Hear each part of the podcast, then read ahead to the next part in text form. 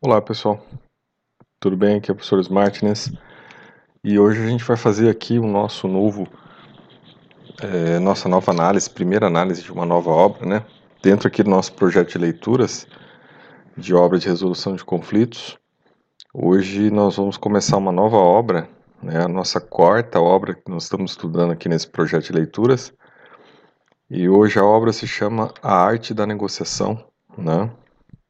Como improvisar acordos em um mundo caótico. A obra é de Michael Wheeler, Michael Wheeler, e a gente vai fazer a análise dela, né, uma pequena análise inicial. Nós já fizemos aqui uma leitura básica dos, dos componentes iniciais desta obra, né. Dessa vez nós vamos utilizar aqui uma obra, é, um arquivo digital, tá? E utilizando isso aqui, né, para estudos acadêmicos. Eu gosto muito de utilizar obras impressas, né, minhas obras impressas, que eu prefiro fazer anotações no, no papel, mas dessa vez a cópia não chegou por problemas de greve no correio, então a gente vai utilizar aqui, né, conforme autorização aqui para estudos acadêmicos, tá? Primeira coisa aqui que a gente vê nessa cópia aqui, né, digital, é uma frase bem interessante aqui, que tem muito a ver com com esse nosso é, estudo, né? Uh, quando o mundo estiver unido na busca do conhecimento e não mais lutando por dinheiro e poder, então nossa sociedade poderá enfim evoluir a um novo nível. É interessante a gente perceber isso, né? Em nossa, nas nossas aulas a gente agora também está com uma disciplina de é, teoria e prática de negociação e mediação. A gente tem falado, né, que em muitos dos conflitos a gente vai ter questões de dinheiro, poder ou sexo. Então é interessante a gente perceber nessa obra, né, que logo na frase de, né, numa epígrafe aqui da obra, a gente tem essa essa visão, né, de dos problemas da luta por poder e dinheiro que movem nossa né, sociedade. Uh, fiz uma verificação já, fiz algumas marcações, né? Outra frase que, outra epígrafe que ele coloca aqui, né? Talvez, talvez aquela primeira tenha sido da editora, que talvez tenha sido do autor, né? Para todo problema complexo existe uma solução, que é clara, simples e errada. Então acho que é para dar o contexto da obra, né, no sentido de deste autor estar trabalhando mais para essa esfera do inusitado, né, do inesperado, do, de um certo nível caótico né, possível de existir nas negociações e que então pode exigir que a gente tenha capacidade de lidar com esse inesperado né, para tentar chegar a bons resultados. É interessante aqui né, que ele coloca, aqui logo na, na, na introdução que ele faz, né, ele coloca aqui, né, abrace o caos. E ele faz algumas colocações bem interessantes aqui, né, falando é, da necessidade de mudanças estratégicas, de você estar preparado né, para negociar. Ele faz alguma alusão aqui né, à história do projeto Harvard de mediação e tentando demonstrar né, que ele tem algum, algum posicionamento um pouco mais uh, aberto do que né, a proposta do projeto Harvard, né, que ele coloca como uma um processo de, de, resolução de conflitos mais estático, enquanto ele prefere trabalhar dentro do processo mais dinâmico, né? E daí ele, ele se entender que tudo deve ser feito em ciclos rápidos de aprendizagem, adaptação e influência. Então ele tenta fazer é, desse contexto, né, uh, algo que é inerente às negociações e que para ele é importante para que se chegue a bons resultados.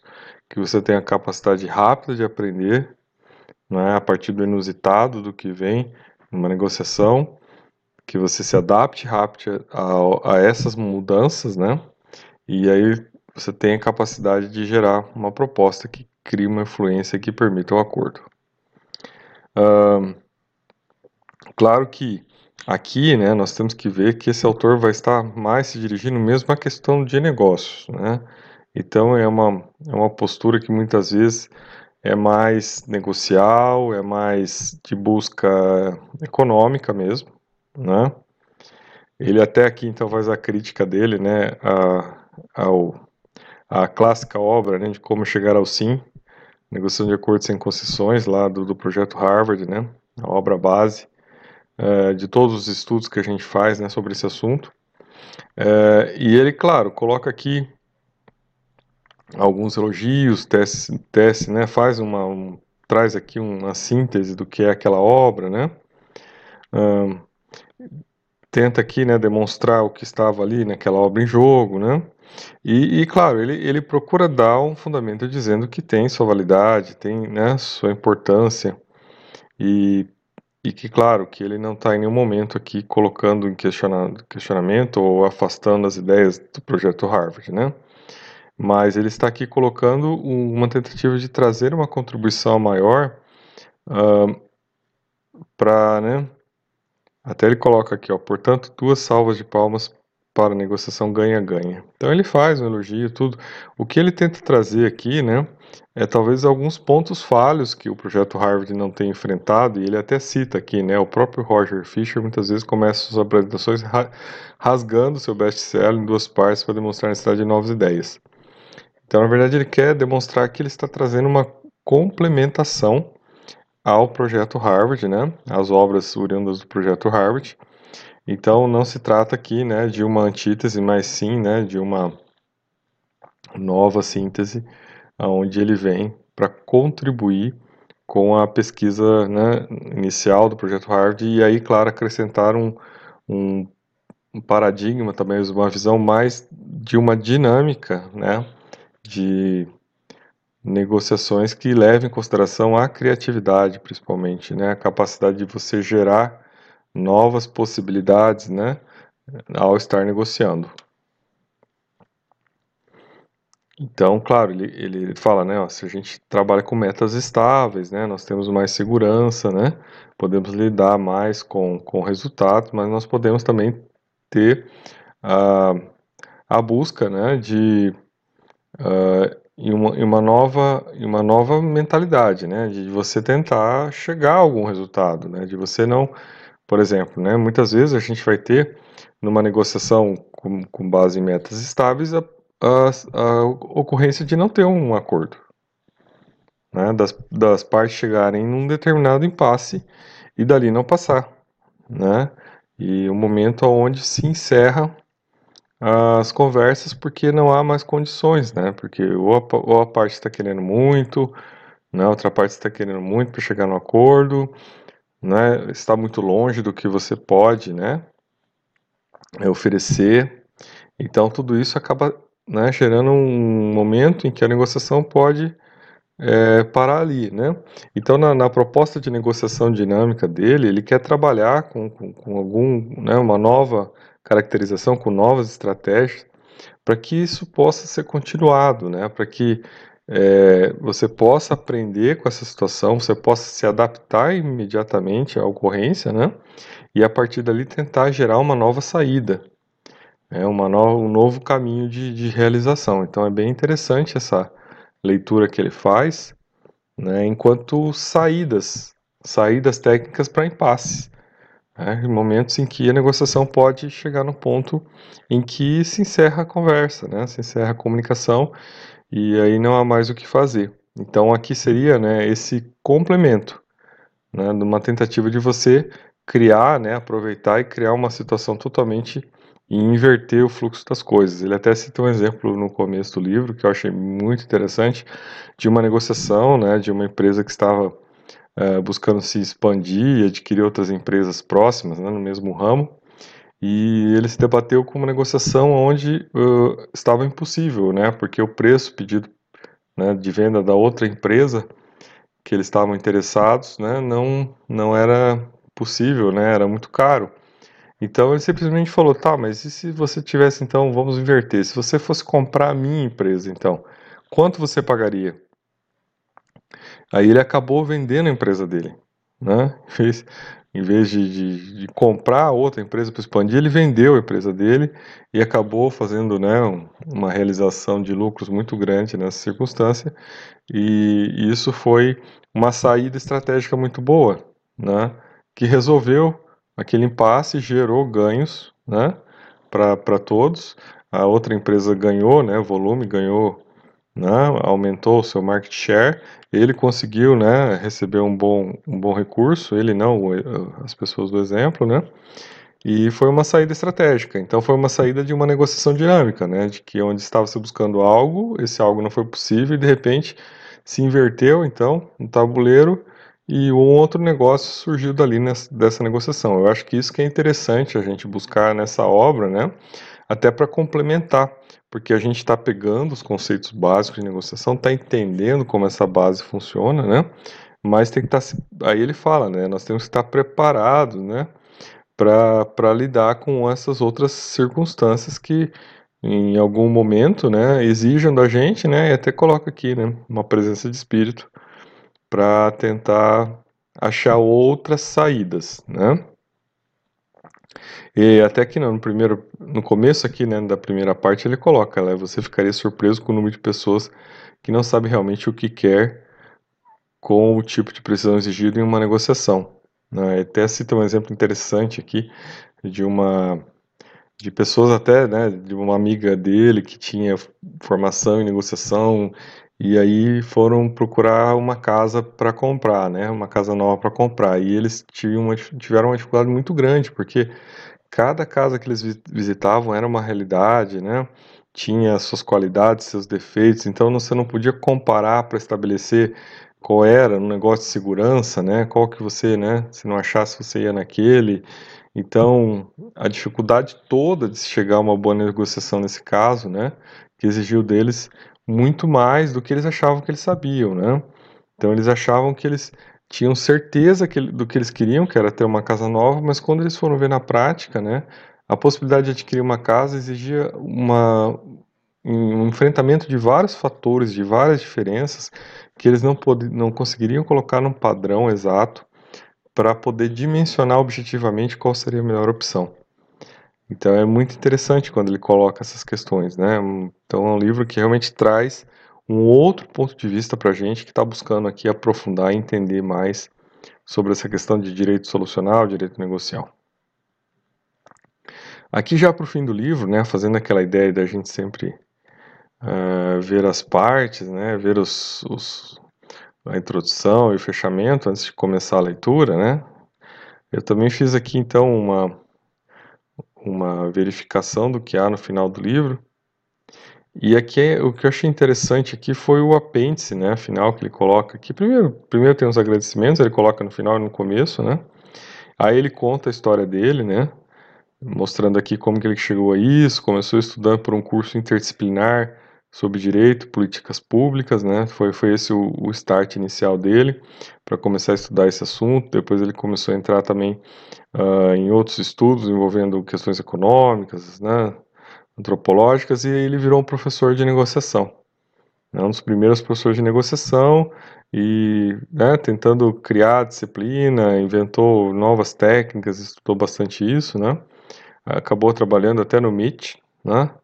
Massachusetts, Massachusetts Institute of Technology, que é muito conhecido internacionalmente em termos da área de tecnologia, então vejo que lá também e eles puderam aprofundar esses estudos aí também é, integrando, né, uh, consórcio de universidades, então olha só, o programa de, de, de negociação deles integrou nas universidades, né, é, então vejo que Harvard também estava nesse processo. Então ele tem né, as credenciais aí todas para servir de nosso marco teórico aqui para a gente poder aprofundar e entender mais né, uma outra visão, né, um outro, uma, uma visão mais do mundo da tecnologia né, sobre essas questões da, da negociação. É, e para fechar aqui nesse primeiro vídeo sobre, né, para a gente ter um, um, um paradigma aí da leitura, né, desse livro, estimular a leitura, é, ele faz aqui 25 razões para abraçar o caos da negociação, né?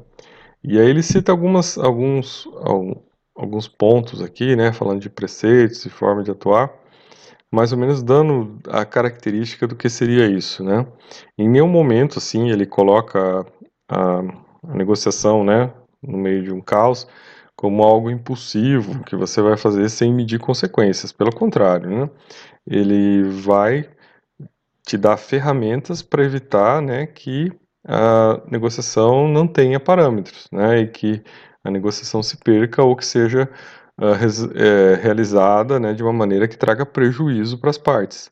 Então não é essa a ideia, né? A ideia toda é de que é, por mais dinâmico, né, mais interativo, mais inesperado, né, mais com mais aspectos de incerteza tem o negócio, mesmo assim você pode se balizar, você pode ter uma técnica, você pode ter né, conhecimentos prévios que vão ajudar você a quebrar certos impasses, né, daqueles métodos mais estáticos, chegar a saídas ganha-ganha que tragam resultados positivos para as pessoas que estão negociando. Essa deve ser a grande contribuição dessa obra, né? Então é o que ele procura é, trazer aqui, né? Então algumas, até, por exemplo, umas afirmações importantes aqui dessas 25 considerações dele, né? Na negociação não temos pleno controle sobre o nosso destino. Exatamente onde terminamos e como chegamos lá são determinados também pelas necessidades, percepções e natureza das contrapartes. É? Então ele fala muito aqui, a gente percebe que é uma ideia de sistema, né? Então todo sistema tem sua característica própria e só da junção de todos nesse sistema que nós podemos saber qual é o resultado ali a ser obtido. Então é bem interessante, veja como ele acrescenta, né, dados e tecnologias aqui, coisas que a gente realmente tem muito a aprender nessa obra. Uh, ele fala aqui, ó, no sucesso na comunicação depende de sorte e habilidade. Sorte em termos de nossas circunstâncias com quem fazemos negócio, habilidade em relação à nossa habilidade de analisar nossa situação e influenciá-la positivamente. Então, realmente, né, vejo que não é uma questão é, só né, de estar numa condição boa, mas você ter a técnica certa para chegar a bons resultados. Né? Então, aqui, ó, estratégias bem moldadas devem contemplar não somente os resultados mas também os melhores e piores situações. Em todos os casos, eu estabelecer padrões de referência e alarmes para ativar planos alternativos, incluindo saídas possíveis, né? Então vejo que ele vai ensinar isso na obra dele para deixar isso mais claro e saber usar, né? E uma coisa bem legal que eu, que eu achei interessante aqui na obra dele, né, é que ele procura todo momento, e lá no começo do livro ele também falou isso, né, de se evitar, né, é, trabalhar com agressividade na negociação, né? Então, até colocou aqui, ó, artimanhas agressivas raramente promovem relações construtivas. E ele faz o alerta lá no começo do livro, também ressaltando a importância lá do projeto Harvard, né, de você retirar é, a postura agressiva das, das negociações, das mediações, né, para colocar uma postura mais cooperativa, uma, uma, uma, postura mais construtiva, que faça as partes ganharem, né, terem ganhos recíprocos, né, e, não se, e não se construir negociações movidas por processos agressivos que geram, muitas vezes, né, o, o resultado, né, talvez ali é, devido à pressão do negócio, mas que depois, né, é, prejudica o relacionamento e que não permite a continuidade dos negócios, né? É, há um abalo ali na confiança a partir daquele momento em que uma das partes sente né, que foi é, prejudicada, né, que foi que aquela negociação não, não veio a um bom termo. Então isso é algo a ser considerado, né? Aí ele fala aqui da necessidade da aprendizagem contínua, né? Então é uma coisa bem importante sobre equilíbrio emocional, né? É, e você ter conforto, né, em face da incerteza, né, e ausência de controle, né. Então é construir esse equilíbrio emocional, né, quando você está numa negociação, sem esperar que você tenha o controle de tudo, né, e, e ter um e observar algum nível de incerteza nessa negociação que não lhe tire de uma zona de conforto pré-estabelecida. Ah, isso também é uma coisa interessante e que ele coloca aqui para que nós possamos trabalhar né, e aprender a lidar com isso. Uh, e aí, claro, né? E quando ele fala de sucesso de negociação, é importante a gente entender algumas coisas aqui. Ele coloca, né? Em alguns casos, simplesmente pode não haver espaço para acordo, né? De maneira correspondente, se alcançarmos um excelente resultado, pode decorrer da nossa habilidade e criatividade mas talvez tenhamos tido apenas sorte. Talvez nossa contraparte tivesse esperado para um acordo ou tenha negociado de uma maneira fraca.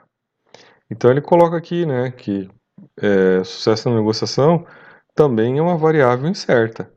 Né? Por mais que você estude, por mais que você se prepare, né? simplesmente pode não haver um acordo, né? pode ter um excelente resultado, né?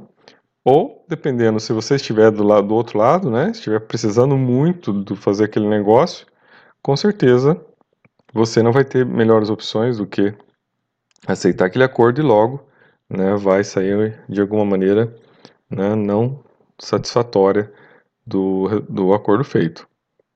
E aí eu acho que o, o, último texto dele aqui, né, que me deixou um pouco mais assim é, interessado nessa obra, né, porque eu fico muito preocupado também quando a gente está trabalhando só dentro do aspecto né, técnico né, de, de, de negociação, de mediação, é a gente nunca esquecer o caráter humano, né?